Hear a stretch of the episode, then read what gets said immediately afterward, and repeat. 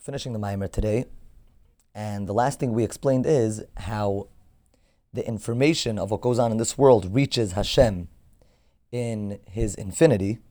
Ein Sof, how the information reaches Him is through that part in Him which is involved and interested in details and responsible for creating details and difference, which is called Kalim.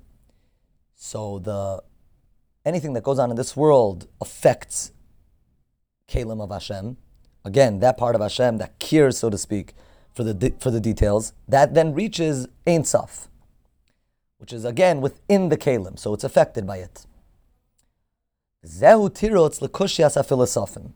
This is now the answer to the question that the philosophers asked in the beginning of the Maimer, how if Hashem knows all the details, why doesn't that create division within Him?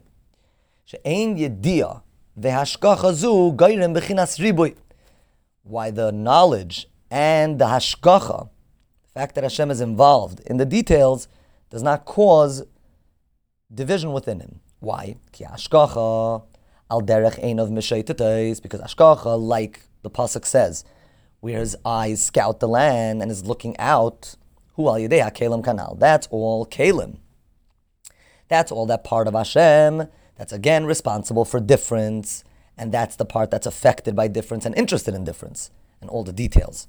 But the knowledge of Ein Sof, which is Hashem Himself, which is what we talk about when we say that He's unified and one, which is within the kelim, the infinity of Hashem.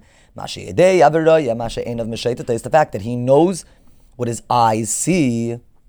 This knowledge, this knowledge is the level of Golui v'Yodua, which again, it's known automatically and he doesn't need to be absorbed in the details. A good Shabbos.